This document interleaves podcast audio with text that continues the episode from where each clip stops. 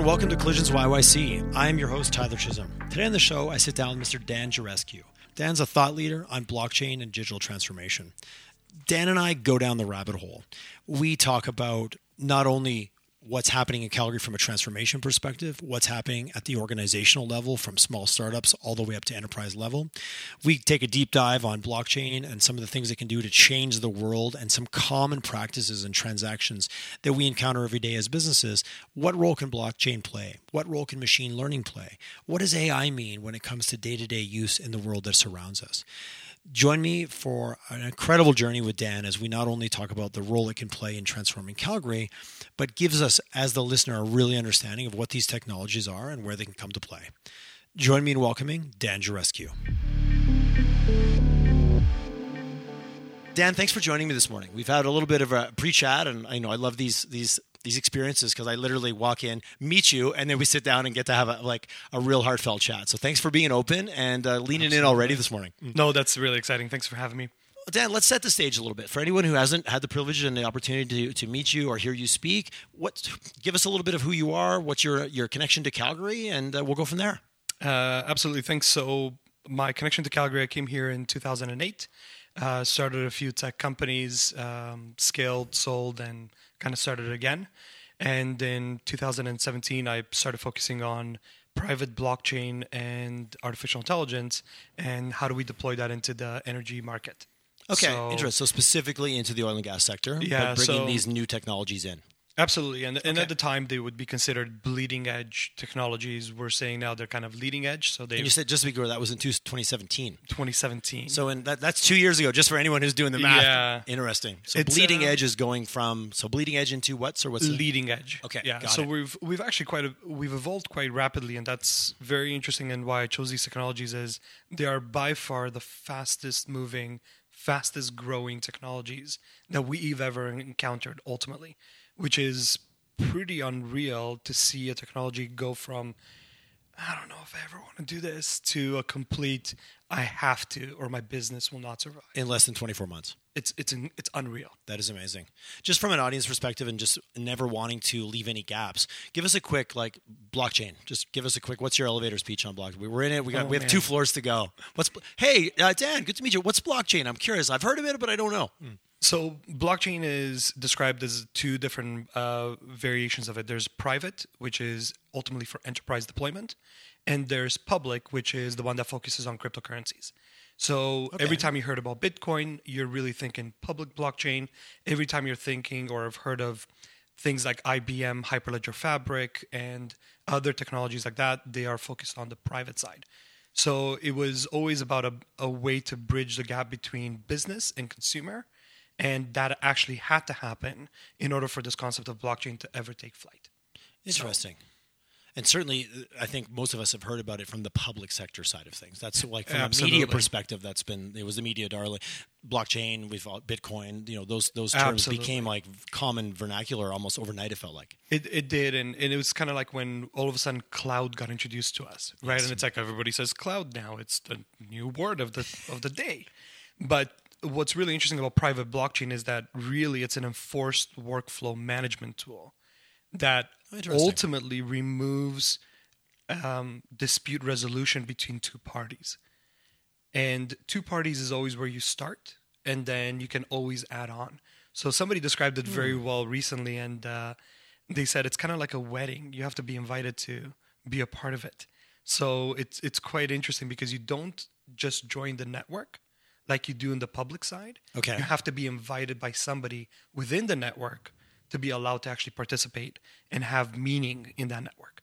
That's interesting. So, um, so because of that, you create this concept of an immutable record, and you create this performance of dispute resolution free environment. But what's really interesting is that the data set is now a raw data set that you can always go back to its origin. So if I ever need to go back and say, how did I get to a conclusion? You can say, well, I applied this thought to this data, but you can always track back to that original data set, which is what makes it ultimately an incredible technology because it, it has a method of append only. Interesting. So over time, the value increases exponentially. As it becomes more rich. Uh. So the the beauty of it is that at some point in time, a company when they deploy a private blockchain solution, they have to say, up to this point in time, everything is grandfathered Yes. as we know it. From this point forward, we move forward in this fashion with the private blockchain deployment, and then the data actually becomes clean. So the beautiful part about why artificial intelligence and blockchain are going to be a probably one of the most beautiful match made in heaven technologies is because now you have kind of the beauty and the beast coming together. The beauty being AI because it's it's very much coming in from the uh, from the education sector, it comes in from universities, it comes in from the scholars side of the business, while blockchain has kind of been this patch of of ideas put together to create this blockchain uh, technology. Interesting. But so literally now- coming from two different bases of origin. absolutely. But now as they both mature, they're coming together. And what's and what's really incredible about them is that now you can say, imagine if I can run my algorithms from a machine learning component that then I'm going to drive to an AI component. If I can always run them off of a raw data set, so I always know whether the machine is making a biased or an unbiased decision Based on, on the data. based on the data.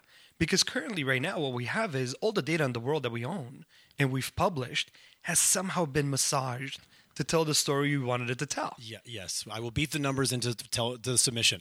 right. So Yes. what did you do? You ultimately corrupted the data because you never have a way to go back to what was that original data set. Yeah. Because it's been massaged so much. and your bias has influenced it from the get go.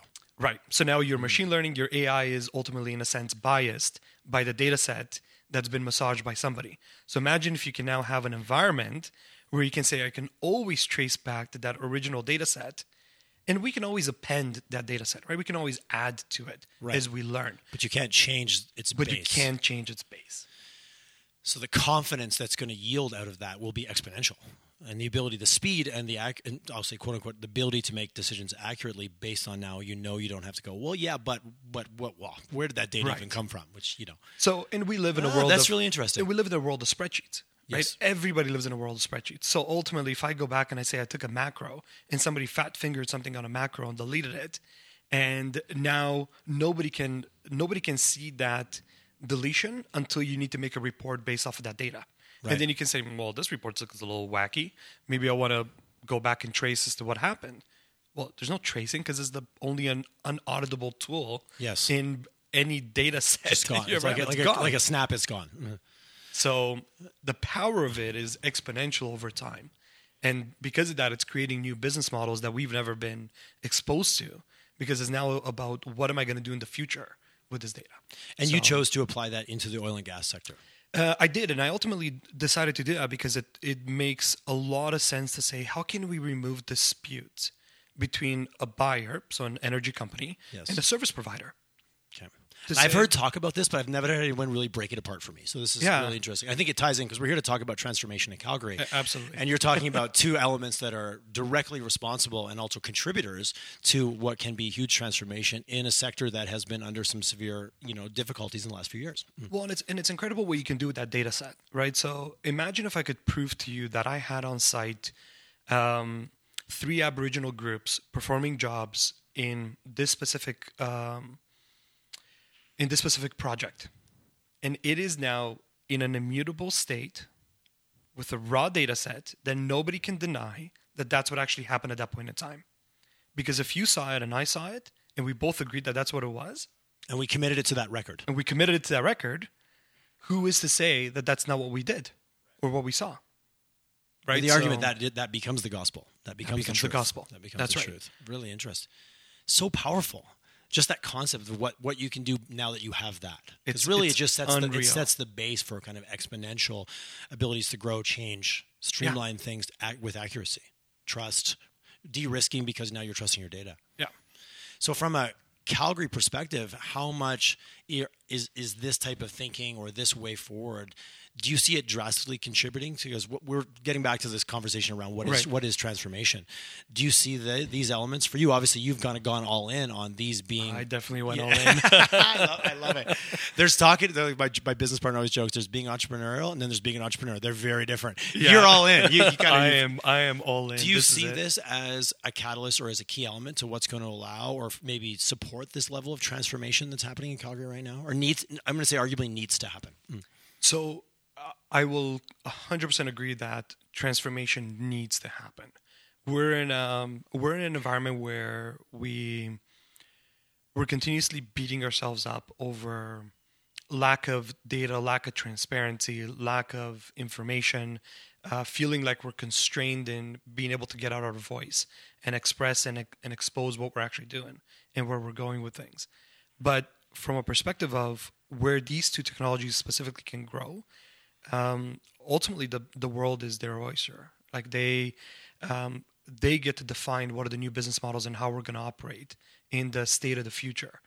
Um, I mean, everything from let's take a perfect example is Mayor Nenshi's approval of the funding yes. uh, to go together for the new uh, Saddledome yes. environment. Very, high on people's uh, conversation very right high. now. Mm-hmm. So, what if I told you that blockchain technology, if applied at the construction uh, day-to-day operational level, if I saw every field ticket that came in, mm-hmm. and I recognized the dollar value of that field ticket and the job that was performed against that field ticket, and if I now had a live tally for somebody to be able to see where we are in the project against time, percentage executed completion yep. versus budget.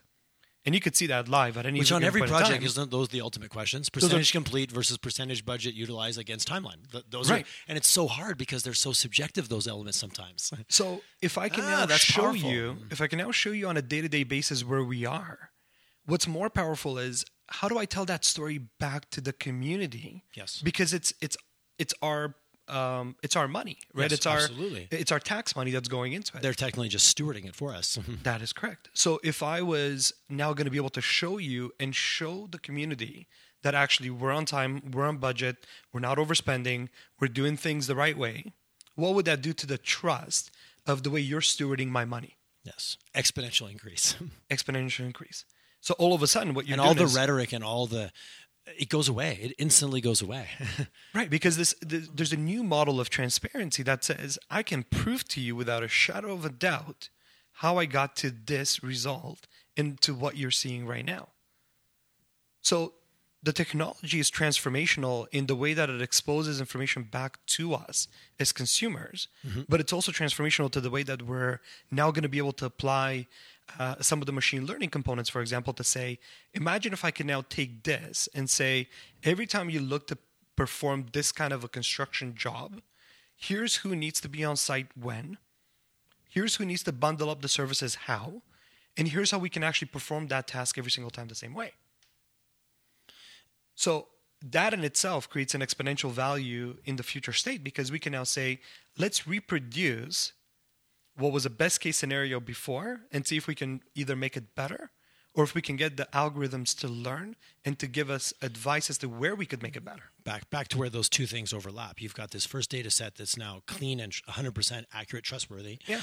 And then you've got now the ability to read that data and draw insights out of it. Right. It's like every road. It's like okay, so if you paved one back alley and you have 40,000 back alleys across all of Calgary, mm-hmm. what could you learn from that? Right. So anyway, and right it, now it, it, it's it's too all over the place to even to, to grasp it all in one. If, eh, from, from, a human perspective, we just can't grasp that. Absolutely. So from a transformational perspective for Calgary, the technology itself is one way.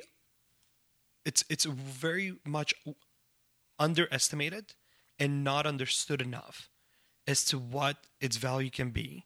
The challenge with Calgary is that we have a we have a problem with deploying our own technology within our own cities. Okay, first. interesting. And we've learned this the hard way, and in many of us as entrepreneurs have learned this the hard way, where we sometimes have to go and prove ourselves outside of our own city before we're given a badge of approval to come back into our city and deploy our own technology right. that we're building here. You're not the, you're not the first guest who's brought that up. Of like, wow, like you know, they'll be in a, in a meeting, or you know, it was a consultant that I was chatting with, and she basically like, wow, man, we don't know, and that seems risky. And they're like, um, th- this is five year old technology somewhere else. Like what, absolutely. What, so is there inherently a risk aversion uh, in in this city? Because we're really here to talk about Calgary, good, bad, yeah. and, good, bad, and ugly, because we want to make change. Is there inherently a risk aversion kind of baked into us into us culturally or corporately? Well, here's the way that I would like to describe it, and maybe others describe it the same way, but. Um,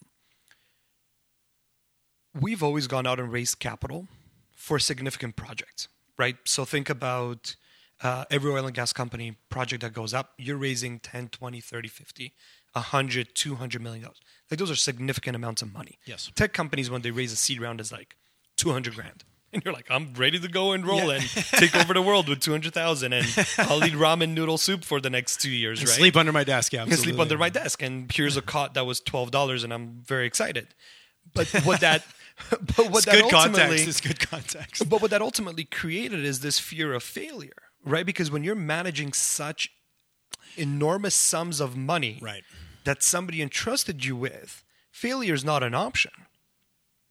The, the, the yeah, you're right. It's not risk aversion. It's just it's just the nature of the beast. It gets baked in because of the scope and scale.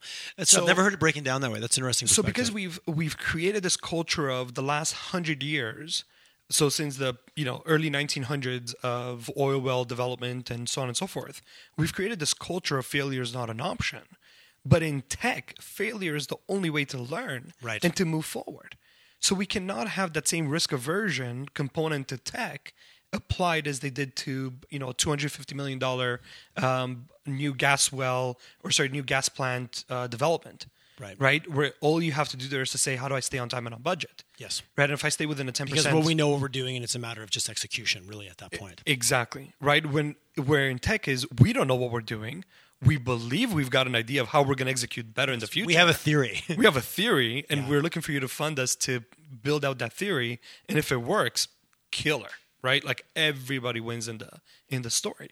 But because of that we've created this risk aversion component where it says now if i want to deploy this technology to field operator at a at a well site well when his bonus is tied to performance and to and performance meaning how many barrels a day did you produce out of this asset? Yes, how can he ever consider deploying a new technology on that well if it if it potentially impacts his um, his bonus?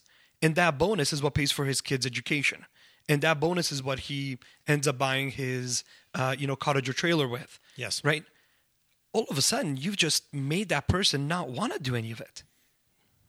Because you've really, in a way, kind of shackled and tied them down, but still saying, explore new opportunities, take a look at new technology. And the guy's like, well, I'll take a look all you want, but I'm not deploying it. Absolutely. I, I, I can't be the one who's going to back, like, to have Right. that whole risk on my back. So if we keep going back to the path of, well, who else did this?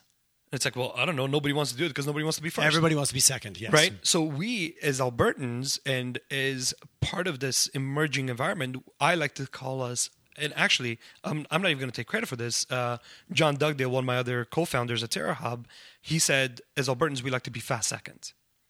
And we used to have. I've this- heard versions of that statement before. right Yeah. we used to have this really uh, beautiful little uh, picture in our um, in our uh, talk tracks and it was a group of marathoners running and all coming up to the finish line and all stopping Waiting. and saying you first if it said innovation on the ribbon The picture's worth a thousand words. Right so it's so it's incredible because and I'll, and I'll give you a perfect example in in the US it's all about competitive advantage how am I going to be better than my neighbor Yes. and how am I going to make sure that I have something that he or she doesn't have and arguably in, almost at an, at an aggressive pitch. oh at an incredibly aggressive pitch Yeah. right so um, here's a perfect comparison in 2018 when TerraHub our blockchain AI company started in 2018 we in Alberta did probably about 40 40 odd to 50 public and private speaking engagements Okay. we created courses with Haskayne School of Business, ICD, and so on and so forth. And we said, how do we actually deploy this technology to a myriad of companies? The adoption is, I would say, still considered almost zero to that value. Did In you have you had, in, you had interest but no adoption? So were people curious or was it even low on that? curious? Just curiosity, and that's it, right? okay. In the U.S., we we did our first course in January 2018, and by November of 2018, so nine months later, or Right. whatever it is, 10, 11 Yeah. months later, a group of seven super majors, Exxon, Chevron, Conoco, Noble, Pioneer, Hess, Repsol, all got together and said, we're going to create our first non for profit organization where we're all going to commit $100,000 a year over three years, so $300,000 each, to say, how do we play around and test this technology? That's the aggressiveness Yep. of where they're at. And I was sitting down with one of the um, But even that model allowed them to mitigate their risk while still Absolutely. looking for opportunity by separating it out, but saying, you know what? And I've heard, you know, if you want innovation to happen, you can't expect it to happen in the in the environment that you're in now if it's not happening. absolutely. oh, we're going to do everything differently, but hey, the, there's still the same four walls. But even that strategy of moving it out and, and being able to take the risk for them, what was hundred thousand dollars each? Was It's nothing. nothing. It- But they had a mindset to go, let's give it a try. But even to an energy company That's a downtown good here, story. That's a what is hundred thousand dollars each? Yes. Right. Minimum. Ultimately, it's it's the cost of one FTE. Um, The moment you the moment you roll in everything else in, Yes, internally, absolutely. Right. So will the cost Yeah, of that's a one good FTE, way. That's a really good way to look at it. right? Will the cost of one full time employment or one FTE would that give you a value proposition with some other partners? And it's still about being competitive where you're competitive Yes. but finding a new way in which you can manage that competitive level and say how can we actually learn from this technology together right so if, if it's a million dollars for you to throw uh, you know fiber optic cable down a down a well Mm-hmm. why wouldn't you do it with your four partners learn from it and you guys can go out and do And, whatever and want with that everybody and everybody go back to their own corner and do it and Absolutely. do what they want with it. and do what you want with that data and figure out how you're going to be more competitive than the other one but you shared cost shared risk and shared success Right. Right Which is the base thing, you know, rising tides, and you, you kind of brings it all together. We all get smarter together. But we're still going to do different things with it because we've got different cultures and different beliefs and different skill sets. 100% Yeah. right and and the scarcity versus abundance model. yeah It's yeah, the scarcity model rarely gets you far. Mm. And uh, you know, to give you a, a, a simple example, I was working with one of the energy, one of the super majors, and they one of their business units bought, um, I think something like a thousand Alexas. Okay. And I said, "What are you doing with a thousand Alexas?" Like, I don't know. I said, "Well, well, I'm going to put it in this gas plant, and I'm going to see what I'm going to learn from it." So in Texas, they threw it down into into one of the plants, and they came back three months later and said, "Well, here's what we learned: is that we can actually create a dictionary of water cooler conversations, um, and we can translate that into Spanish as well." And we can now every new hire, any new person that comes to the plant can literally listen to like almost like a live dictionary podcast of the things that they're going to hear in this in this in this asset. I love that for so many reasons. Right, but it's they didn't go in thinking, "Oh, I'm gonna definitely learn this from this." Absolutely. it was a I don't know, but what's a thousand Alexas at three hundred bucks? Nothing. and but interesting, the message that sends to the company, the conversation, what's this Alexa? What's doing? Oh, our company's trying something new. We're being innovative. Yeah. We're thinking outside the box. Like that sets a because back to what you talked about before, we're really dealing with culture. Absolutely, and a culture of driving and you know, taking risk. But even still, those were mitigated risks. Those were they weren't even risks on the scale of risk. exactly right. Risk Because if it went wrong, nothing bad would happen. except you- a thousand Alexas went into the trash. right, or take them and donate them to a charity. Completely, right. 100%. So many things Zero you can do risk, zero Zero risk. risk. Right. If anything, all up, up, and reward. yeah. Right. But, But, I- an openness and a curiosity mindset. But that's the thing. But we look at you know the concept of research and development to me is is kind of died in Okay. a sense, right? Because hmm. We don't we don't look at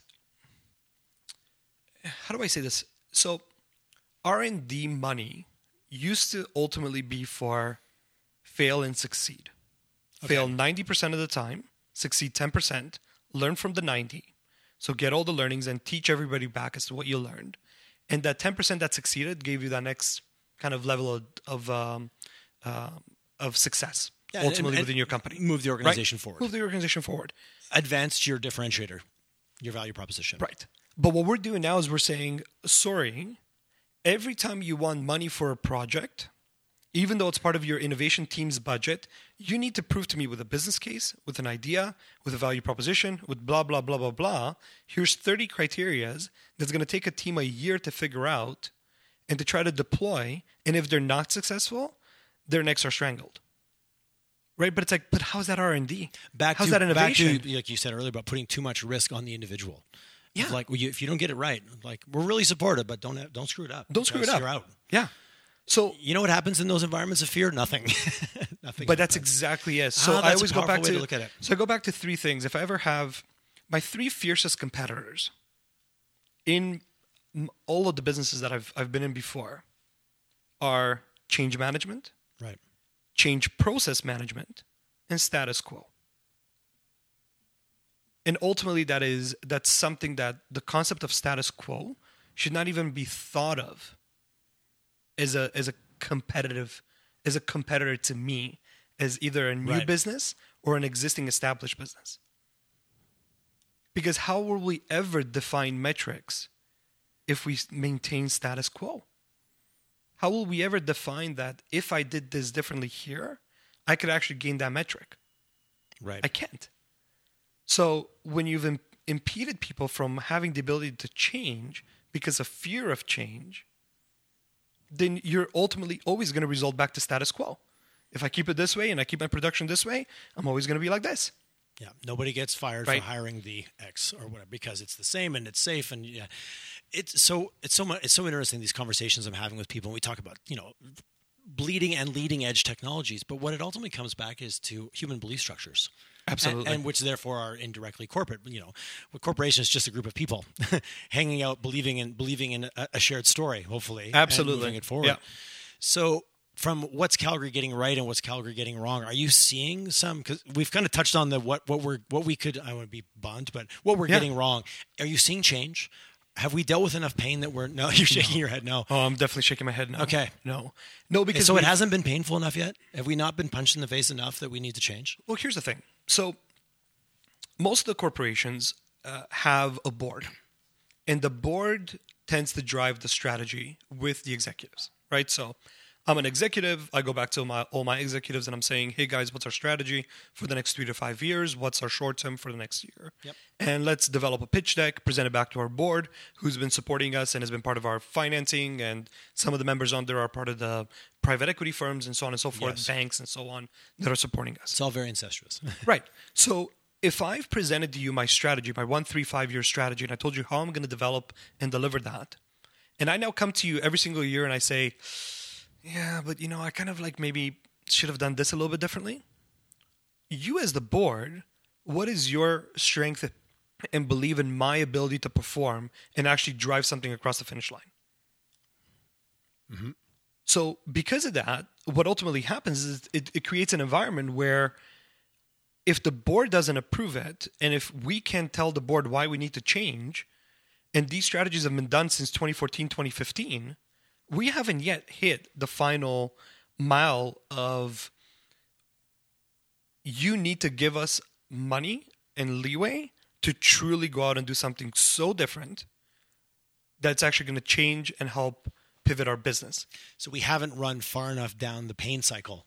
Of- We haven't. We just keep going back to the table, representing it a slightly different version of what we did before. Right. Is quote unquote hoping, and these are very smart, these are intelligent people, not Of doing course. it whimsically. Absolutely. But we're hoping that the old strategy is kind of going to work again. But we're living in a world where, to your point about bleeding edge to leading edge, and and you talked about that like it could have been a, a decade, but it was two years. It was two years. I mean, yeah. it's And how do you change big, deep corporate thinking and ways of doing things that have arguably worked for the last 30 years? That's right. That now all of a sudden you're getting a left hook, but you're not getting knocked down yet. Right. So That- that's a challenge, and, So and it's- I, it's I a respect that huge that's easy for us to sit here and talk about it. absolutely, and don't But get me wrong, I respect what those guys do in the in the big in the big um, you know the big glass towers, if you want to put it this way. Yes, I respect what they do. I respect the um, the day to day operational decisions that they have to make, and to understand how are they going to keep that company alive, and how are they going to keep the jobs, whatever jobs they can keep. How can they keep them? Yes. and hold on to them, right? Because the hardest thing they need to do right now is to go out, or they can do right now is to go out and raise money to continue keeping the lights on in times as they are in that energy sector. Yes. Right.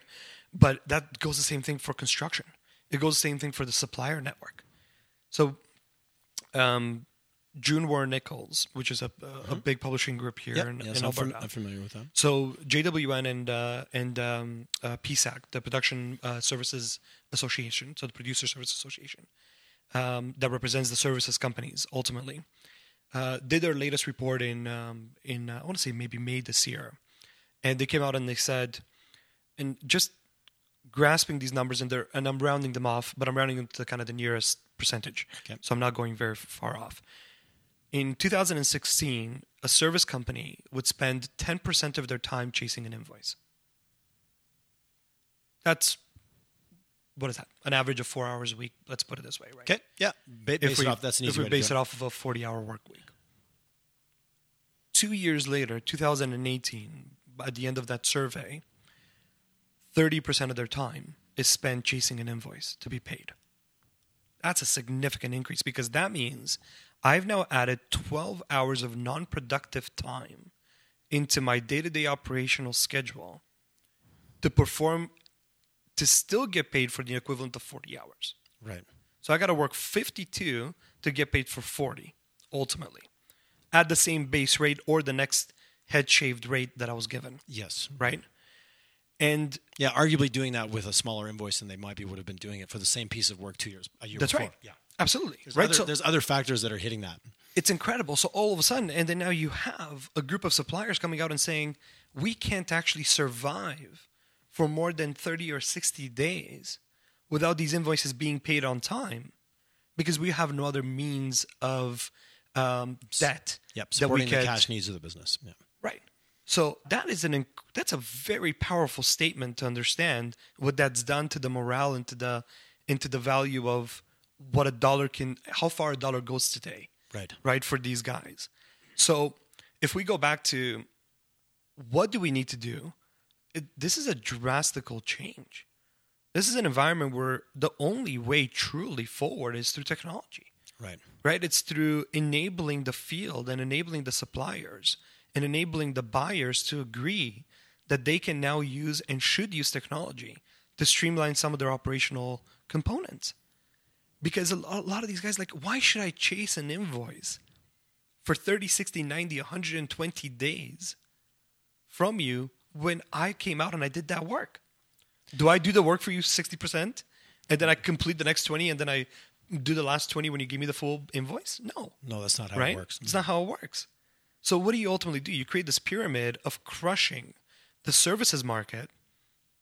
Those that are international have the ability to inject and move money around the world into Right, their business. arguably, that's still not a sustainable model. So it's not a sustainable model Yeah, either, no. right? So over time, there's a component of what am I going to do?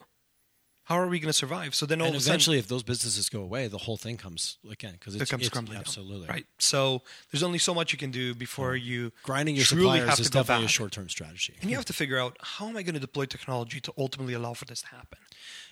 is it sound it sounds great and but what if I'm on the side of that where actually I want to pay my invoices in 60 or 90 days? And all of a sudden I've got this invoice now that is 100% legit transparent. Like I'm always thinking of the negative because it sounds very it. sounds very panacea and it does sound legit but there's got to be some people that are like I don't want that level of accuracy and transparency because my business model is maybe manipulating that situation. You know I'm kind of going away Oh, out a little bit in left field here but But that's actually I've been told this. Like I've literally sat in a boardroom with executives that said gray is okay and uh, 90 to 120 is because because we leverage gray. We use gray. absolutely. Right? And that's and that's okay. But why don't you allow the service provider to have an immutable transaction that they can go out and factor? I as a bank That's an interesting way to put it because all of a Right. sudden the value now of that piece of paper is exponentially higher because like well what, what are your odds because what's always the question what are your odds of collecting this if it's 90 days your odds go down by there's all these algorithms that work against you exactly. for the value of that outstanding piece of work So if Yet I the work was you- work 100% of what it was worth at the time that's right so all the of a frustrating sudden, part as a service provider So all of a sudden, if I can tell you that, hey, this is an immutable transaction, we both agreed on it. I'm gonna, I'm only willing to pay it in 120. Let me give you the opportunity to have an undisputed transaction that you can take to a factoring group and let them wait for 120, Yeah. and they're happy to wait for 120. but arguably your, po- your points on that should be a little bit lower because the value of the invoice is higher. That should be a that should be a two point on Yes. a 24 hour turnaround. Yes. right. Yeah. And Not don't an quote 8, me on the 12 or- numbers, No, but I- it should but- be. Yeah. But it should be really. How do I pay you in 24 hours at two points and two points on every $200 transaction? Yeah. All of a sudden, for the factoring company, really adds up. oh and the business model now for them you've just de-risked it for them as well Hundred percent. which is really what we're talking about here is de-risking the whole thing We're we're talking about de-risk, right? But we're talking about it has to be a win-win situation. Yes. That people can come together on and say, "I agree that this is how I want to move that forward." But to your point, if I'm a service company and I go in and I know the pay cycle is 120 days, but I know that now I can factor that invoice and I can manage my cash flow and maybe I can do 30 or 60, but I can't do the 120. And I build my model now on a trusted. Again, you make much better decisions when things are for sure, quote unquote, than like, oh, I'm going to make this decision on a maybe 90, maybe 120. That's hard. Yeah. So how do you keep you know employees? How do you Interesting. Keep, uh, how do you keep the company ultimately running right at its uh, at its peak performance ability? So when you look at what the way forward for Calgary, and obviously you're very vest, you're very vested into the energy space sector and, and how that this is a net like we need to do everything different. Like we, like the way we're looking at it in terms of technology, it, it's never going to be business as usual, quote unquote. No. Business as usual is, and and I do know specifically that a lot of the a lot of the executives recognize that business as usual is no longer the term that we can ever use. Yeah, the hold your, the holding our breath and hoping, you know. And I've talked to lots of people who've been in Calgary for 50 years. Like, ah, you know, a couple of years ago the story was, ah, it's just another downturn, it'll come back. Yeah. But the fundamentals, the, the the the ground under our feet has shifted. Well, and, and ultimately, a lot of the shifts have also come with obviously the media uh, components that have Yes. not really supported and helped us in in certain components. But There is a root, You know, mes- there's- there is a root messaging challenge. Mhm. Eh, absolutely right, and and transformation is scary. Every time you do transformation for the first time, it's scary because of the unknown. Yeah. right? And how do I go back to my team and create a comfort level and let them know that the unknown is okay and we're taking small chunks and bites out of it, right? But there has to be a moment where you just say, I gotta do it. Like I have to do it. I don't have an option. When the pain of staying Right? the same is greater than the than the pain of the risk of change. Mhm. Right. And we're not, and nobody's saying, let's deploy technology to then let go more people in a company. Right. The way I look at technology is to say, every single person in, in one of these companies has lost good friends and lifetime friends in those companies to the downturn. Yes. But somebody had to pick up that hat and perform that job. Well, the argument is the people that are that that are still there are doing twice or three times the work they did before because Exactly. the work didn't go away. So if there's ways to deploy technology to the hats that have been managed by multiple people, Yes. how could we actually allow those people to go back to doing the job they were originally hired for? Versus the 12 hours a week chasing an invoice. Back to your story on the time. Right. There's So- probably a better use of that individual's time that can contribute to moving the company forward versus just chasing an invoice as a survival strategy. Exactly. It's not a forward Right. moving strategy. So then when you go back and you look and say, well, why would I do business here? Why wouldn't I go to the US? Right. Where I'm now competitive and I'm now in a market that wants me and needs me. I mean, I know so many, Opens up a lot more doors of potential. so many engineers, so many, even project managers, business analysts that are saying, why, like, I'm not going to go chase another job here. I'm going to Texas. I'm going to California. I'm going to Houston. I'm going to um, I have the, ex- Denver. the, the exodus right? of talent is is real. Oh, it is incredible. It's incredible. And what's also incredible is the fact that we're now leaving the junior engineers, the junior geologists, geophysicists. We're leaving them in an environment where the highest paid guys that got cut, Right. ultimately, the knowledge transfer never made it through, Yes. right? Which is always a challenge at the best of times when you've got that exodus of just intellectual capital. Right. So now what? So ultimately, if you look at our intellectual capital, where is it going? Right. And who's do, who's taking it, and who's creating a net new advantage to their business? yes. right? So what we've done is we've also That's a sore spot for anybody who wants to really thinks about that. but that's but that's the reality, right? And and that also happens in tech. So I was at a, I was at a panel at uh, the opening of this year in um, in a uh, technology for uh, for the real estate business, okay. and um, and I said, well, think about it logically, which is and logic is in my own expression of logic, course.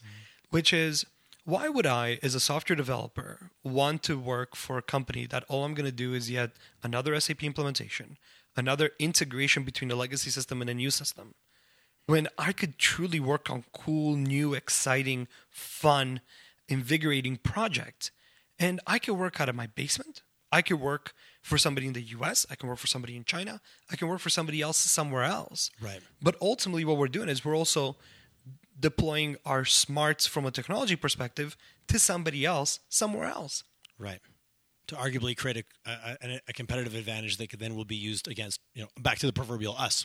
Right. So the exodus is not just those that are It's a physically very dangerous up. cycle. Mm. It's a very dangerous cycle because what you've done is you've now created an environment where the people are saying, "Well, I'd rather go." And, and if you know the mentality of a software developer, Right. Um, a lot of times, their key drive is, um, and I'm just kind of broad stroking this for a lot of the developers. Uh, so whoever's a developer listening to this, please don't uh, uh, don't don't take my head off on it. But they always want to work on cool projects that are going to see the light of day, that are going to have user interaction, and they're going to get feedback on how they're performing, how they're doing it, how they can make it better, and they can kind of live behind that project. Right. Right. So if I'm not giving them this here, then they have to go search for it somewhere else.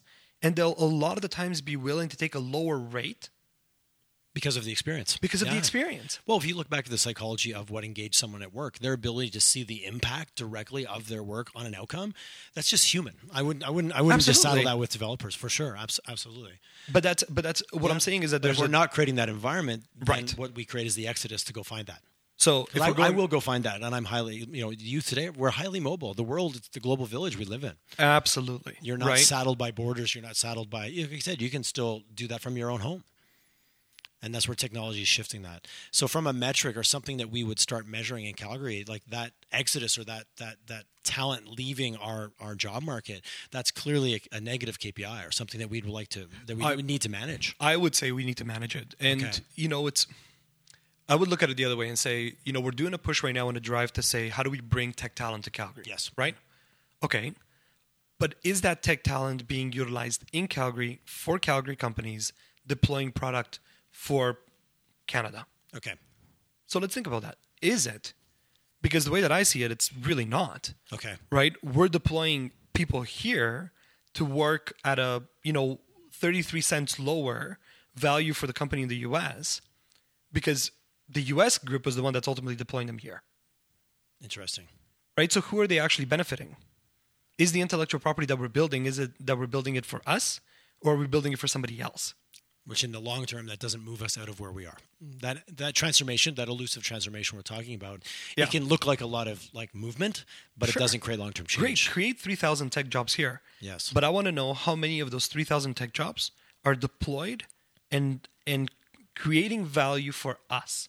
And us is I'm I'm talking us as Canadians. yes right? we're talking about calgary right now but we Yeah. don't live in isolation we're part Exactly. of a bigger ecosystem yeah right. absolutely So how does that fit ultimately? so how do we measure picture? what would be the metric that would support that if you were going to build your dashboard and kind of put that out there Mhm.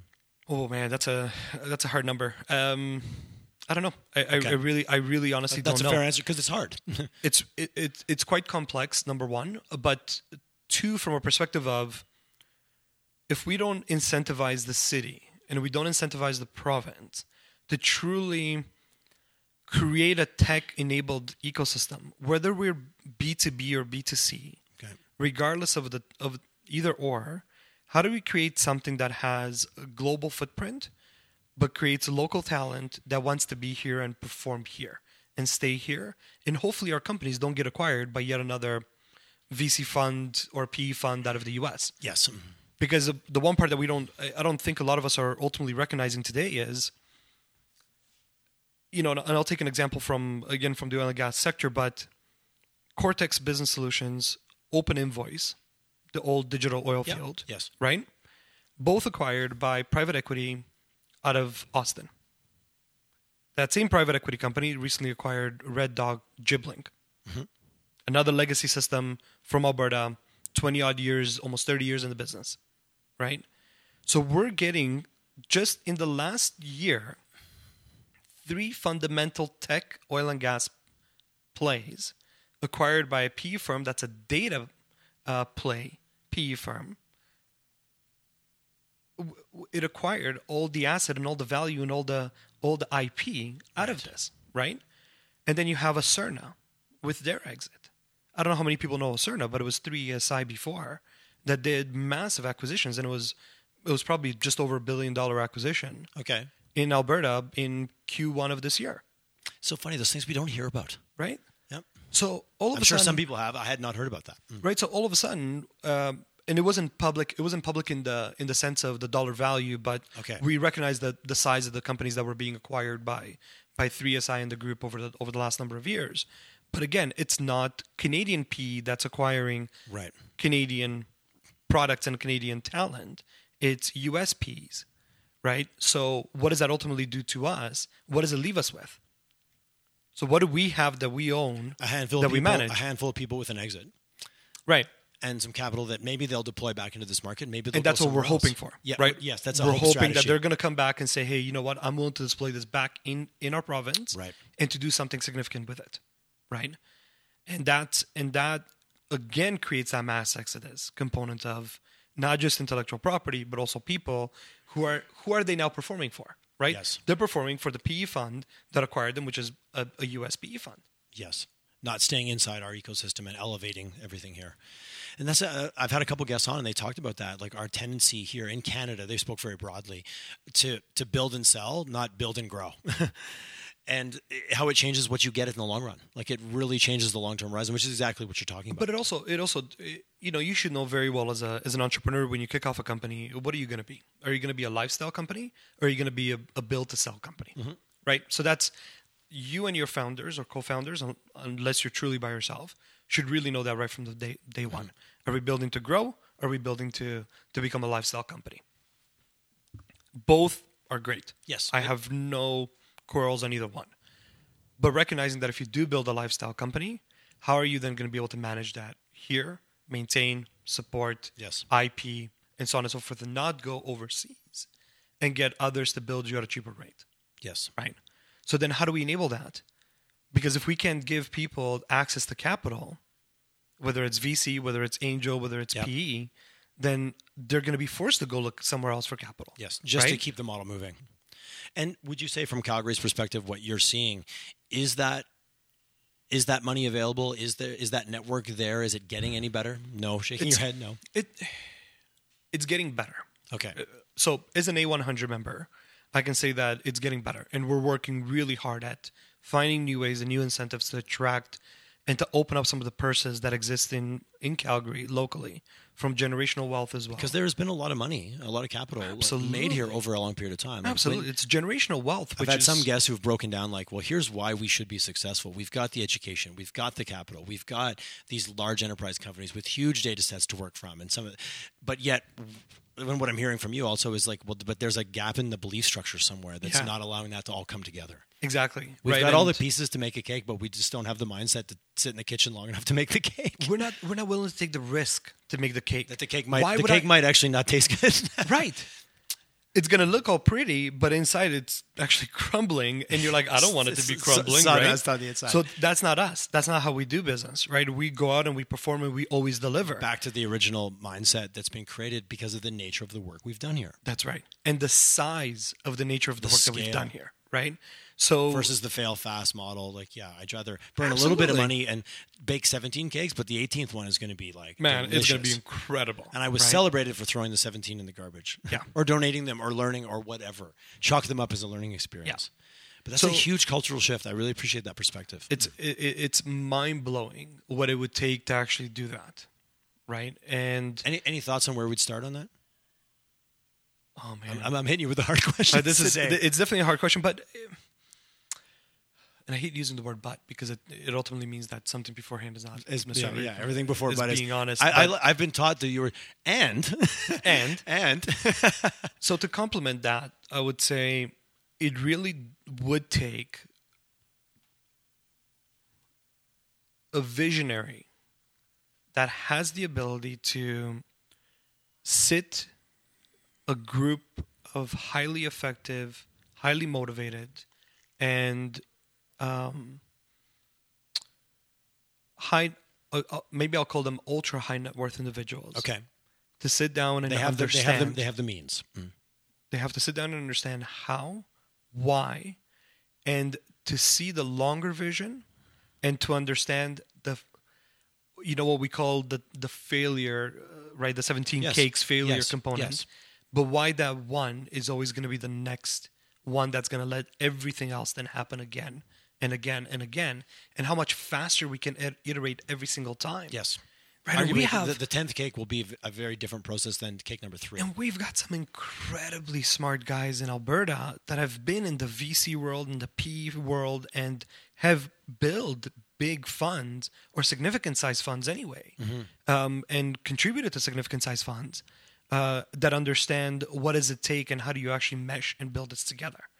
We've got that talent, Right. We've got that knowledge, and a lot of those guys are also themselves investing externally, which is at the end of the day, what are we really doing to ourselves? We're cannibalizing what's internal and then continuously going out and investing externally somewhere else. And we're going to keep getting the same thing Right. over and over. Yeah. and it's the same result every single time. Yeah. Right. And then we go back to, well, what could we have done different? Well, we're not looking to do anything different. We talk about it, but we're not applying it, which is two totally different streams of business. Yes. Ultimately, right? is there uh, i guess is there anything that can happen? Is this at government level? I like to look at all the different factors that come to like how is it creating more incent more favorable environment for taking those risks? Because again we're still coming back to de-risking. If, if 17 cakes i know it's kind of risky but if i feel it's a bit less risky i'll go for it. Because i because i want to get to the 18th or 19th is is that a government factor? I, again I'm just looking for other other ways that we could potentially influence that. Mm. Well, and, and I want to bring this up because it's um and I actually left it as um as a note for myself, but recently there was an incredible fund that has been raised, which is Fund Two, okay um, in Asia, and um, this fund is I want to say it's led by a city, and it's a hundred and eight billion dollar tech venture fund. okay interesting A hundred and eight billion. at the municipal level No, at at a at a private environment Okay. level okay where there was a, where there was but, support but, from but the in a specific city. Okay, it wasn't. Yeah, it wasn't put together by the municipality. Okay, I right. misunderstood. But it's I mean that is the level when we're talking about somebody coming out and saying I we just raised a ten million dollar fund here, Right. And we're gonna you know seed up some companies here, and we raised a hundred million in Ontario, and we did um, you know two hundred more million in uh, Montreal out of Element AI, and Right. so on and so forth. We're talking about a scale that's unheard of in in this country. And do we have the capital and the means to pull all those groups together to do it here as well? Absolutely. Right, But we're not but but, but yet we're not. Mm. but yet we're not. Right? Like that is that's an incredible uh, that's an incredible amount of money that needs to be uh, that needs to be uh, recognized. But I like what you said that visionary or who's who's going to be because oftentimes there's a rallying point. There's a leader. There's somebody or there's a message out there, and someone's stewarding that message that goes gets Yeah. people start to think in a, in a, in a new way. Is that an individual? Is that an organization? There's lots of little pockets, which is the whole point of this podcast is banging Yeah. these pockets together. Is there one group that you see that needs to be or has the opportunity to be out? And need is a tough question. Has maybe the opportunity or the bandwidth to get out in the head of this? There's a few there's a few groups that I that I I've been um, and I'm not I'm not looking to exclude anybody specifically, but you know you, you look at Builders VC right with Mark Okay. Blackwell and and uh, Joe and and the guys there, and then you look at what uh, Patrick Lor has done with uh, Panache Ventures Yes. and and so on. There's already groups that are out there deploying and raising significant capital Yes. in Alberta, and um, I believe Mark has a mandate of, um, and don't quote me on this, but somewhere of up to forty percent of their funds are always uh, for Canadian deployment. Okay. right? Okay. Um, and they're now into the hundreds of millions of dollars funds that they're raising. Right. All of a sudden, that that creates a significant pool that you can start drawing from. yes. And what we're also seeing is we're seeing a lot of private equity funds starting to get in much earlier into uh, into tech investments at even seed levels sometimes. Okay. Which is seeing them as less like th- yeah b- being less fearful of like well let's wait till you're farther down the path right because for them, a you know, a- fifty thousand or a hundred thousand dollar investment to lead a seed for a Right. uh, for a, a new startup is ultimately insignificant to the size of their their portfolio, right? But it, uh, you know, we talked. I was talking to um, a, a recent a recent group. I don't want to mention their name yet, but I was talking to a recent group who are, who are coming into a significant amount of amount of money that it's coming also from the government. Okay. as part of the support uh, from the government side, and it has nothing to do with AI and and the money coming in from the hundred million for Alberta Innovates and Okay. and Amii and the other a different pocket a, a different pocket. And we talked about, you know, they were looking at how do we get six, seven, eight successful companies out of it. And I said, well, if you want to do that, you ultimately need about a pool of 3,000 companies. And you need to be able to feel comfortable that you can, you know, you can deploy 50 grand without even looking at it ultimately out of your, and it's a significant size pool, and say, 50 grand, is that going to get you to the next step? Yes, it will. Okay, we'll take a whatever a two percent, a Uh, five percent. back to your original right? cultural statement. If, if you put too many criteria around that 50 grand, then nothing happens. You, you spend half the 50 grand just figuring out the criteria. Exactly. Yeah. So we were we were talking about well, what will it take to actually manage that, and to say how do we actually deploy, you know, fifty grand to three three hundred to a thousand companies, Yeah. and give them that first opportunity, or match them and say you go raise fifty for family and friends, we'll match you fifty, you got a hundred, you can get started and and and figure something out. But ultimately, what you're doing is you're you're saying how do we deploy that money, not over a ten year and hoard it and no, Yes. this is a Uh, yeah, and I, there's no, been let's take this and deploy it in two years, right? In three years. Create an abundance and create an environment where people say, oh, heck, I'm going to move there for two years if I can get, you know, Right. 100 grand Because what we're really talking about is shifting mindset, and you can do that slowly, or you can use, you know, what is that breakthrough tactic or that quantum Yeah. leap moment where you're like, oh wow, this is happening, and it sends a message. But something has to happen. We're open to innovation. We're open to supporting this. We're open, and the amount of activity, like the just, I can think of the buzz that would get going if you deployed money that way. It's incredible, right? I mean, And there's always going to be a call. Like even if it doesn't work, something's going to be learned. like you're going to go through the process and come out the side and know more then, than you, before you but then you in. can start doing collisions, right? Then you can start colliding companies and say, you know what? 100%. Actually, you and you, you seem to have a very similar vision. Yeah, we'll back you for 100 because it would have been 50 to you, 50 to you. We'll back you for 100. You guys get another 100. You get 200. And now you can trade find a almost a, a matchmaker environment. right. But if you don't have the volume, Right. then how can you ever matchmake? yes. Right. And if you don't take the risk, and Yeah, you're not the dating to if the dating it, pool is small, small, sooner or later Yeah. you, you've, you've, you've gone through all your well, there goes there goes Bumble. Yeah, exactly. Yes, exactly. Right. But that's an interesting way to think about it. Like, yeah, how do we how do we create those you know algorithm slash environment that allows these different disparaging groups that are respectively in their own basements right now get them to come together. Absolutely. Right. And and we really need to That's to. interesting to measure. Is not even the the 300, but out of that, what relationships respond and what what's the second tier and the third tier idea that comes out of that process. Right. And and to me that's that's critical to create that mind shift and that change. Because ultimately right now the we talked about the three barriers, right? Which is change management, Yes. change process management, and ultimately status quo. Status quo. And if we don't open up our doors of innovation, and I respect the energy companies and, and some of the other companies like constructions and so on that are starting to create their own um, internal groups for emerging tech and looking at deployment of emerging tech and so on and so forth. Yep. But they're still bounded. They're still bounded by the by the typical strategy of show me a business plan and a business case of how you're going to do a you know eight week pilot project and it's going to have a return of X. No, eight week pilot projects are money that goes out the door with the intent that you're probably never going to see a value out of it, Yep. except the lesson learned. Yes. It's about setting the setting the target. Like I always joke, like if you don't want to shoot out the window, stop putting the target there. You know, like put the target in the right place. Right. Sometimes we don't see past the target. If the target is like, what can we learn? But you know, the Alexa example was a great one. What are we going to learn? I don't know, but we're we know something's going to we we know enough Something's to gonna know happen. something's going to happen. Yeah. And the So- worst case scenario is still not that bad. It, but that's the thing is how do you explain to somebody that it's just not that bad? I know you're right. It's a very subjective thing to say. Yeah. Easy for me to see say sitting here, you and I, you and I chatting. Absolutely. Some very cool perspectives you brought forward today. I've really, really enjoyed. That's again, selfishly, the the amount of different guests I've talked to and the perspectives of how to come at this. But so much the common theme that I'm seeing is it's a mindset. It absolutely is. And well, as, at least as it's, leaders, it's what how we're do you set the right mindset? Yeah, right? And and, and I go I'm back seeing to, that come through from guest after guest. Because if we think this certain way, we'll just keep getting what we've always got, which is no longer technically valid in the world we live in, because it's changing. Mm-hmm.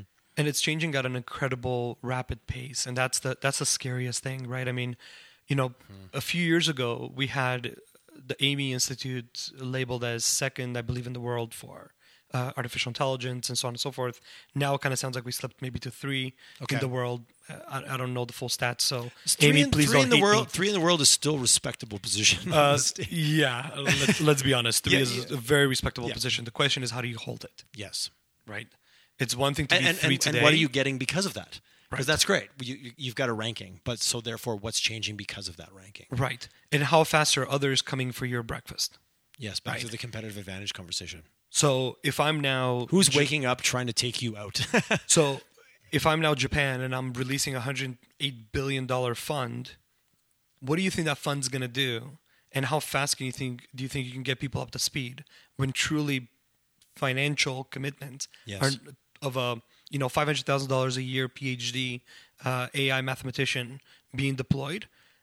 That guy's gonna be like, I'm moving to Japan tomorrow. 100%. Right? Cost of living is fifty thousand USD or seventy five thousand USD. I don't know what. and all is, those other criteria you laid out about the opportunity to create, the opportunity to influence, the opportunity to work on work on cool, stuff. fun, Let's just call right. it absolutely. That's what it is, right? It's I want to work on cool stuff. So if somebody's willing to pay me a massive amount of money because because money is not a, a challenge, Because money is not the barrier, right? then what are they gonna do? And how how fast are they gonna leapfrog into where we thought we're advanced today? Yeah. Right? Like I remember going down to the valley, and um, and I, I know people hate calling it the valley, but uh, going down to San Francisco. But we example. all we all know what you mean when you say that, though. Right. So so going down there um, years ago, uh, five years ago, and looking at you know um, uh, IoT, IIoT, RPA, and all these things, and so on and so forth, and and ultimately, the, five years ago, they're like, oh, "We're done with IoT." Like that was that was two years ago for us. Like we don't even care. Like that's been there, done that. We're moving forward, and all of a sudden in in Canada, it's like, "Oh my God, we're all deploying IoT sensors on our wellheads." Okay, great. Right? yes, we Like, should be, but it's not newsworthy. Thanks. yeah, that's so interesting. Right. Yeah. Unless you're going to buy 50,000 units and you're going to deploy them tomorrow without the knowing of what I'm ultimately going to get out of them, but with the, sus- the suspicion of, I, I think I'm going to get this, and just going on that, but the budget's not there. Right? Because we're always talking about, no, I need to produce yet onto another well. Yeah, we have the which money. is an $8 We just don't allocate it. AFE. We just don't. Yeah, Like, and arguably, what can a tech company do with $8 million? right. Uh, just thinking about that, right? What could a tech company versus do? your two hundred thousand dollars, just let's let's rock and roll. We got the world by the tail. now, what could that innovation group do with eight million dollars? Could they potentially give you a solution or a set of solutions that will give you a much higher uh, potential of uh, the exploration component and drawing a better well? But the Right. argument is one feels one is riskier, quote unquote, than the other one because the Right. other one we've done before, so it's it's therefore less risky. The But just doing it is the risk. Right. And the and the most advanced and technologically savvy oil and gas company in the world will ultimately be Amazon. When is Amazon your competitor? Almost always now. Right? So I mean I mean think about it from a perspective of we store a lot of our data on Amazon. They've got incredible machine learning algorithms they do. and AI, right? They can probably predict better than anybody else in that asset or that playing field Yes. where they can actually go and produce a better uh, a better well than you. Right? That's So- that's, that's that's powerful and scary all at the same So time. If I now go back and I say, okay, so how much how much money in cash does Bezos and the other groups have, right? So what's truly the cost of deployment of you know 20 billion for Amazon um, out of their trillion plus evaluation? Right. What's 20 billion to acquire um, one of the uh, one of the majors, and then streamline that U- organization using their complete different way of thinking. Yes. Right. Because they're looking at a first mile, not a last mile. Hmm. Right? We keep looking at last mile. We keep looking at how am I going to make that last piece better? Right. But they're saying complete overhaul, complete change. Start right process is here. We jump from here, and this is where we start. We start by at the the time we get to the last mile, so many things would have changed that we're going to have upticks all over the place. Oh, that's so interesting. Right, so it's it's a Yeah. different mind shift change. It's a right? And- huge mind shift. and we're not ready for that. We're ultimately not ready to remove the stigma of a thirty year. I've done it this way, Yeah. and performed this way, and I can metric around it this way. And our biggest disadvantage is that it's, it worked really well for 30 odd years, mm-hmm. up to a couple of years ago. But now what? Nothing creates complacency like success. Throw that Absolutely. out. But I love what you know. What gets me excited is it's only mindset. We have all the other tools. We have the capital. We have the intelligence. We have the the environment. It's just the mind. It's just it's just the mindset, which is everything. But it doesn't feel insurmountable when you put it that way. It is. It is. But it, arguably is the not. hardest thing to shift. Absolutely. If we don't have money, that's real. If we don't have smart people, that's real. If we don't Yeah. have an environment that's conducive to this type of, you know, uh, so, sorry, a regulatory environment that allows us to do some things, because that plays a factor. Of But, course. uh, you know, if we had all those, okay, those are obstacles we can go tackle them. But the mind shift, the mind space one is a hard one to tackle. Yeah. Because it's, al- you- it's almost it's one mind at a time. But you know, you and you're also sitting in an environment where you're saying the following. Okay, I've got a young generational workforce, and it was it was actually quite scary because I was in I was in North Dakota at University of North Dakota okay. at their petroleum um, uh, petroleum accreditation yearly um, get together of all the firms that actually support that accreditation. Okay. And um, I was invited to the roundtable because we were talking about emerging technologies and how the young generation is actually now looking at emerging tech to be deployed in their hands on a day-to-day basis prior to going on into the into the field side, right? So it's like, well, that's actually a, a, a very fair statement from them, right? I mean, if I'm using an iPhone all day or a Galaxy phone or whatever it is, and I'm used to that, that's my interaction, that's my interface Yes. why would I ever want to go to pen and paper? Most most of them probably in 20 years from now won't even have calligraphy skills to the extent of being able to manage that. Not to be, you know, not to be rude about it, but uh, but no, ultimately, but- uh, it's it's all a computer based environment, right? Culturally, that's where we're headed in terms of how we interact with our eh. devices. We expect it to be everywhere. Exactly, and we expect it to do the things that we already thought of it to be done, right? Yes. So the expectation of the level of the way it sh- I just think it should be like that way. Yeah. That's it's just going to exponentially continue. so Yeah. They're sitting there and they're saying we only had two registrants. From a from a course base that used to have over 100 um, students come through a year they had two. And one of the guys that was uh, from uh, Schlumberger was sitting there saying i would hire in north dakota right now 30 of your students tomorrow if you had them. And they went through and they said well why aren't the kids doing it? They What's said their the parents. Their parents are saying you know what? It's been such a volatile life for us that we don't want you to go through it. So if I we, can we help you, different- Ah, interesting. if I can help you think differently of somewhere else where you can go, then what happens? You've got a shift of, of a population shift that says, I'm not going to do this because my parents. He breaks the gener- that me." generational cycle, right? Right. It, it's kind of like the farmers, right? so the, It's exactly the analogy I was thinking. Yes. Yeah. Absolutely. So I don't want you to go through what I've gone through. I don't want you to work this hard. I don't want you to deal with this, the weather. The yeah, absolutely. Right. So Ah, interesting. But now the group is saying, okay, well, we've got a lot of production, we've got a lot of value. We know we can produce here for another hundred years, easy. You can you can push out at least, you know, if you can push out hundred people a year in a cohort, that's fantastic for all of us, right? So we can do this here in, in our in our ecosystem in North Dakota. But what they're saying is they're coming back and, and ultimately stating, sorry, we're not interested in that because our parents influenced us otherwise. So what's going to happen to that generational shift? And those kids that have been looking for technology to be at their fingertips, Right. those that actually do go because they they personally want to become petroleum engineers or um, or G and G geophysics and geo um, uh, geological uh, uh, accreditations, if they come into the workforce and all they get is a is a paper based process that their supervisor who's been doing it for 30 years this way says you want to work for me this is the way that i do my business this is how you're going to perform Uh, what did you do you just crushed that individual's ability to do something Right. right so he or she cannot even actually bring forward any new technology because they don't actually hold a budget Right. so if they don't hold the budget line item, how can they actually implement technology into their day to day? They ultimately can't. Right. So what we've done Which is we've created, frustration and yeah. and so why would they?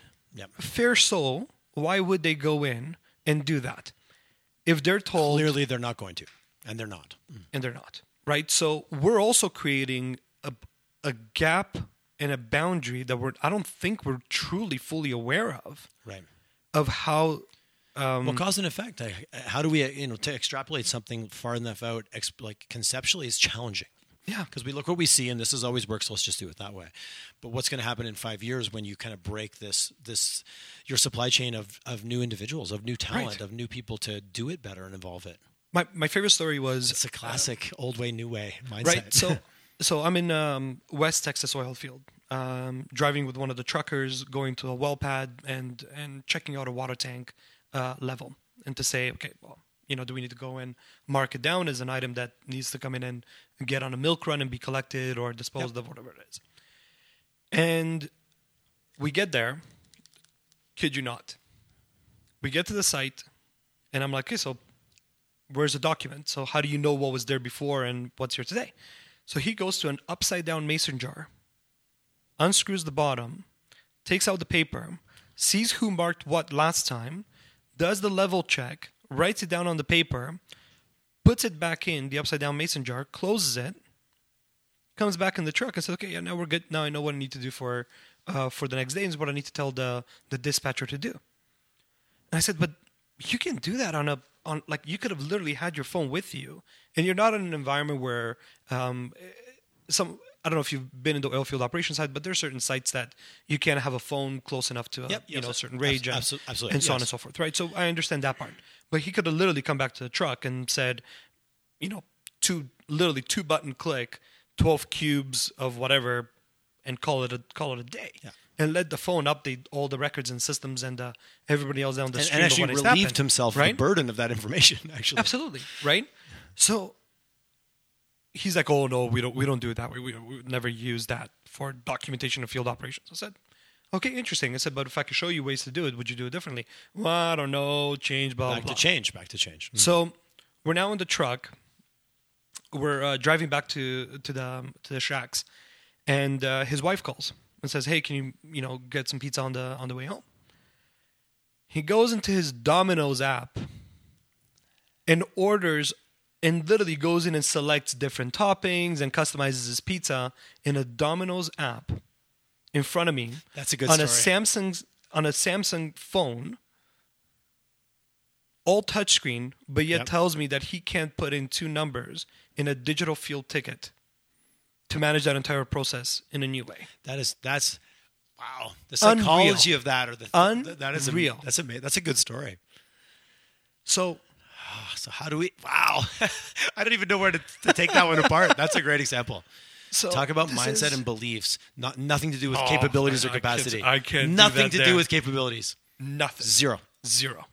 Hundred percent capable. Clearly demonstrated capability in front of me. You've demonstrated your expertise in this managing this device, and You've arguably in a more complex purchase. Much- in a more exactly. complex purchase. And you also had to add in your credit card and you had to add in, right? Like all of a sudden, the amount of information that needs to flow into that app to perform that transaction. Probably all while he was driving as well. But let's not get No, into. Let's no, not no, get no. into Actually, no. HSE, HSE is a, is a huge cultural component. So Yeah, yeah. That's uh, awesome. definitely that, that wasn't the case. I can guarantee that, but I can tell you that it was. Yeah. It was absolutely mind blowing to watch that in front of me, and to say, "Wow."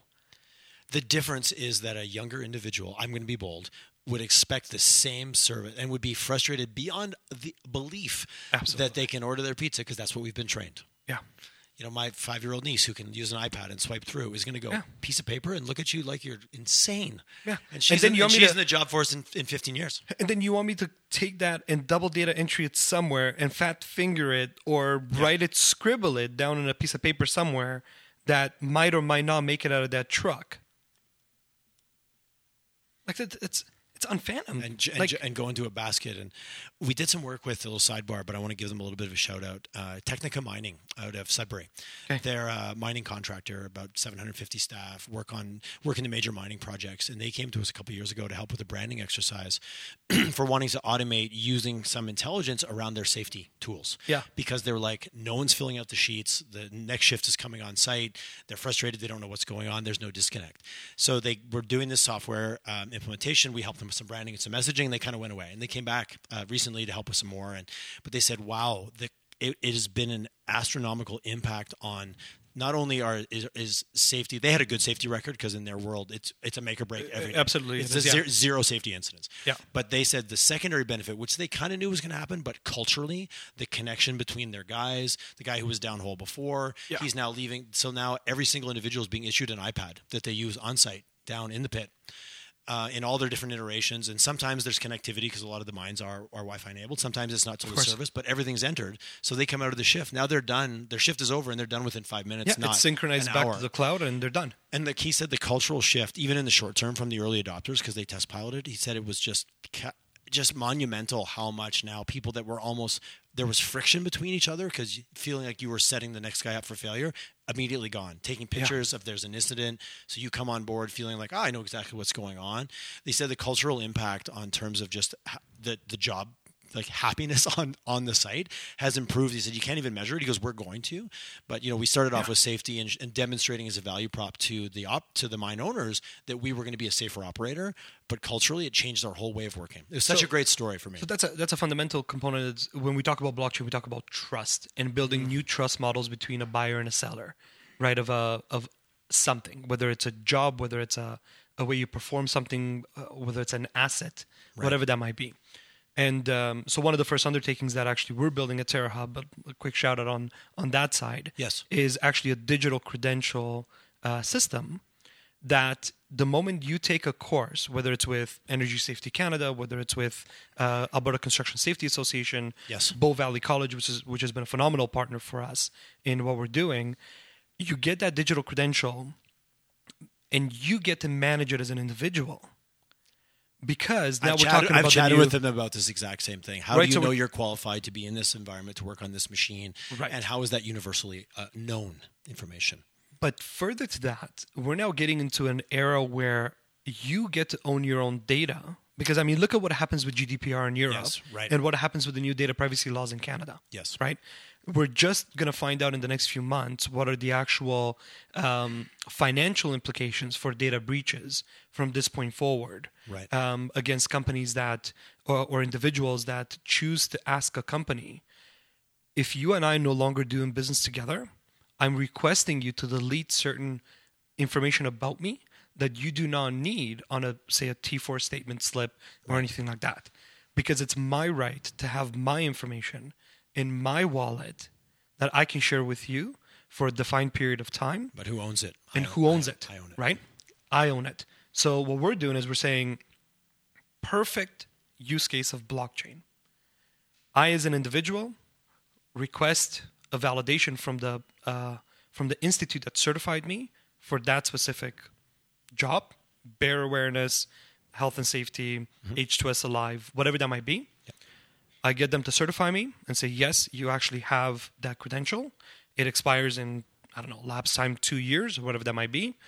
And now I can share that with my employer and show them that I'm, show them that I'm actually allowed to be on that site because I meet all the creds And they can 100% trust that that data is accurate. because it actually comes from a trusted entity that's validated it on the blockchain network in this private environment and I share it out but once you and I are done that job like once that mining group has done that Yes. specific project Yeah. when they walk away all those people can actually revoke their Just reach in, and, Information. reach in and literally pull it all back. Mhm. Right. All they literally have to do is click revoke and it all comes back into their wallet.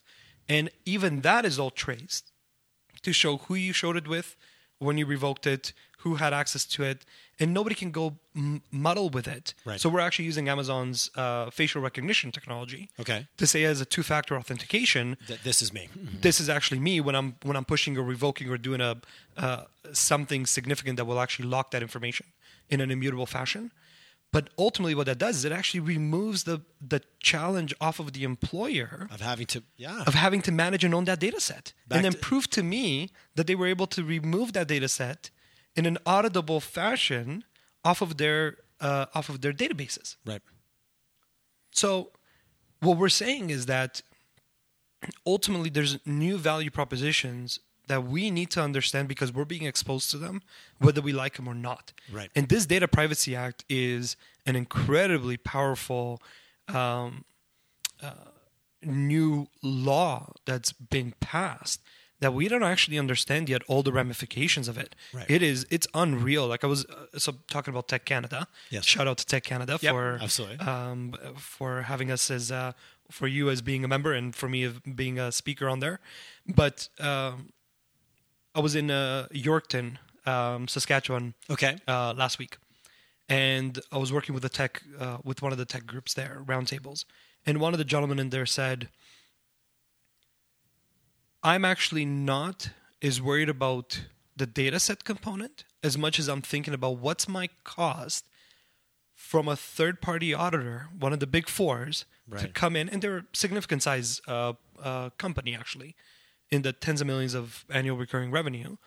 And he said, What's my cost of an auditor coming in to create a process that shows I've removed somebody's data set that in itself is auditable by the next auditor coming in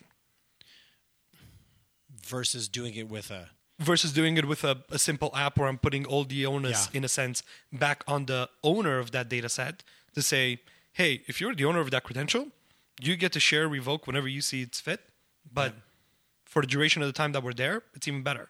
So one of the oil and gas companies we're working with right now It's interesting. is saying actually the hands-on shovels because of I don't have to pull everybody back at a shift change or anything like that to see who's on my site, who I now own responsibility over, and so on and so oh. forth. My time on shovel is increasing tenfold. Yes.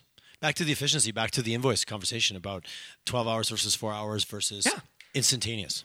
It's all I'm doing is I'm passing on to say, hey, you're coming on next on shift and you're supervising all the guys that are on this site. No problem. Here you go. It's a quick pass on. Yeah. Say, Here's your iPad. here's the your- yeah. 800 guys that are in a tank are in a turnaround process. and the system red flag the system does all the thinking for you so the talking about getting back to efficiencies and getting more value out of that hour that day or however That's you want to measure it Yeah. using technology to to to, to amplify So what will that. that do to the morale, right? Yes. When we we just just talked about that, Yeah. right? How do you actually measure the morale of? Oh man, I dread the fact that I'm coming into a shift change, and I now got to make sure every guy comes back in. I revalidate, recert, get him back out again. Well, why do I? Why and- do I have to do this every morning? and the individual keeping track of all those tickets and uh, Right. it- yeah make it easy Like if so I'm- I can get back to doing the thing I'm here to do Right. So if I'm talking about going back to the to the Nenchi and construction site component, right? Why would that site supervisor have to every day check the same guy's credentials every day to make sure it's not expired or not? right Why shouldn't he already know for the duration of the project that these 18 guys are allowed to be on site and that they can perform their specific jobs? And what does that do in a post-construction audit? well it's it's like it's done yeah Right. you don't you therefore don't even need to do the audit because it, anything would already be flagged I'm I'm falling down the path So It's again, back to just the mindset of going. uh, It's actually more risky not to make to do these things than it is to sit back. That and is go, such a good way of putting it, and that's where we need to find a way to to um, to change that mindset to allow them to know that if you don't do it, Right. you're actually at further peril of spending more money on a job that should have never been looked at again. right. Spending all that time in the wrong places, like just to move kind of paper around, really. Right. automate it. So back to that conversation about technology taking jobs, adding like oh the fear of all that. It's actually at the end of the day letting people to spend more time doing the things that people are the best at doing. So if I could let you get on site, perform your job at the same pace that you do today, but I'm giving you the opportunity to get there faster. If I now exponential if I put that exponentially over a period of 6, 9, 12, 18 months, Times X amount of people. times X amount of people, the efficiency of it is actually incredible. What does that do to the budget line of a project? Yeah, absolutely. right? And all I'm doing is the is the as a general contractor, I'm building trust with the with the pool of capital holder Yes. to say this is why I am going to perform at a much better pace than everybody else and at the same rate that I was charging you today. So ultimately on my end, my my revenue, my profits are actually a lot higher. My profit margins Yep. are higher because I can perform that job better Yes. with the same number of And people. with that confidence, what am I going to do as the investor? I'm going to do more projects. Exactly. There's the big wheel of how we create transformation that then drives true economic benefit. right. And if and if I've got competence and it's working and I'm getting my return and I'm getting it predictably in a safe way, well, I'm going to keep I'm going to keep deploying. So now, if I can gain efficiencies at the field level perspective, would I not be incentivized to hire more guys to perform that job faster? Yes. Because I have another job lined up. not more guys to do the same work inefficiently. Exactly. Back to that argument. So it's so it's what an incredible journey to kind of go through from why technology. That was an interesting circle we took all the way around. right? Absolutely. Why it's incredible to have the technology really be applied and deployed in that first mile environment, not the last mile. And what is that change management and the mindset and the why would I want to do this today? Yes. Why is that so critical to where we need to be as a as an economy ultimately, and even as as Calgary? And how are we going to get there? Right. Starts with a change of beliefs, hmm. Right. which is easy to say and hard to do. Absolutely. But this is, you know, I look at I look at what we set out to do as Terra Hub and and ultimately as a company, we're looking at, you know, our model's been to educate, ideate, and prototype to show people the value of something in a in a, and we do this typically in a four to six week process, which is very fast. Like that's a That is, yeah, that is, but that's the speed of the world we live in. but that's that's exactly it. we have right? to change Like, it. That's not fast. It's No. what it needs to be. But it's not, demeaning that for sure. absolutely. yeah, I back to that. I'm completely agree. trying to change my lingo even in this conversation. Right. So so ultimately what we're saying is if I've now prototyped in 6 weeks over a period of an entire year, if I've now prototyped 10 times, Right. Back to the back to the cakes. back to the cakes, Yeah. right? But all I've done is within a 1 year window, I've been able to perform 10 potential opportunities and picked out of one of them the strongest one that I can then push forward.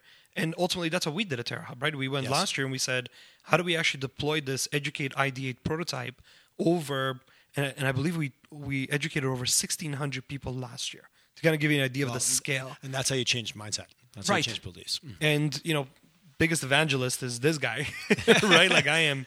I'm the guy that will go out there and and continue telling that story and and shaping it for different industries to understand why and how it fits. But ultimately, this year, that's what led us to actually start creating product. Because we recognize that we found some product suites Yeah. that we know are going to be scalable. Yes, they can actually address a true problem and then through Right. innovation create actual change down the And the difference is I'm hiring local because we're giving them something fun and exciting and new to work on using emerging technologies that can then be deployed back into uh, into our ecosystem. Right? So I'm also I'm I'm eating my own cooking, right? Like I'm Yes. I'm ultimately here No, and I'm I- saying I hear that loud and clear. um, I got to I got to be here and I got to do something for this province. I mean, I'm uh, ultimately I, I look at uh, you know uh, our team. We're tech entrepreneurs. What does that ultimately mean for us? We can get up and do this anywhere we Right. want. You're, choo- you're choosing to I'm do it here. choosing to do it here, and I'm choosing to do it locally. And I'm looking at how do we deploy this concept of what we coined as industrial blockchain Okay. um, into this ecosystem because it's it, it's an it's needed. Well, it, feels like the natural environment based on how it all functions for this to take place. Absolutely. Like back to that, we have all the right ingredients to the cake. We just need the belief Right. to start making cakes. So now we're going out and raising capital. So we're doing our first round of, of capital raise right now. Okay, right on. And it's and it's been quite interesting because I look at out of the the first uh, tranche that we're looking to raise, I actually have and I've pitched a lot of the uh, a lot of the VCs and uh, and um, uh, high net worth uh, angel investors here in town, and I probably have about sixty percent of it uh, at least on a soft commit. Okay. Of saying, yeah, we're going to do it here. so and I'm good. So looking you- to there see is some openness to that so I would love to see how can I raise the full tranche here here without having to go bring outside money in. without having to go bring uh, even Toronto money or Vancouver money. in. Ah, okay. Right. So I'm saying I really want to see can I raise it? Let us really take ownership over our over our own success models. right. That's interesting. So I'm I'm doing as much as I can it, as humanly possible. Ultimately, if you want to put it this way, to say how do we employ here, raise here, deploy here, and how do we then show the value proposition of this technology in our own backyard? Right. And you're and kudos to you because you're doing it. Because there's a thing to talk about it and talk about other people doing it, but you're living it yourself. Um, I've, the practice. I There's leading, that- leading by example isn't the best way. It's the only way. There's all those cliches. But um, Yeah. so, Dan, if someone wants to reach out and get a hold of you, what's that like? I, I'm blown away by our conversation today. I hope I hope some of the audience are. I believe they will be. What's the best way to get a hold of you? uh, Dan at uh, terrahub.ca. Okay. And um, just, yeah, or come onto the website or go St- info st- at stalk- I'm sure we can stalk you on LinkedIn as well. You you can definitely stalk me on LinkedIn. If you can spell my last name, you can stalk me on LinkedIn That's a good. That's want. a good point. Well, I started Dan G, and I, I got it. I'm going to give you a hard time, but you got to get a photo up. You're Oh, good. man. You're a good-looking dude. Get a get a photo up on there because there's always, you know, talking about telling our story. I think in Calgary, one thing we do very poorly is tell our story Yeah. because we've got a lot of positive things going on. So We do. thank you for coming on today and, This tell, was and telling fantastic. your Thank story. you for this uh, great conversation. And this honestly felt like a good fireside chat conversation, which is fantastic. That's exactly what I go for, and thank you because selfishly I get to learn so much from this. And today you got really thinking a couple new, a new ways of thinking, and that's that's the I think that's the biggest gift you can give someone when you leave the room. That's awesome. Well, thank you so much. I appreciate that. thank you very much. Fantastic. Thank you.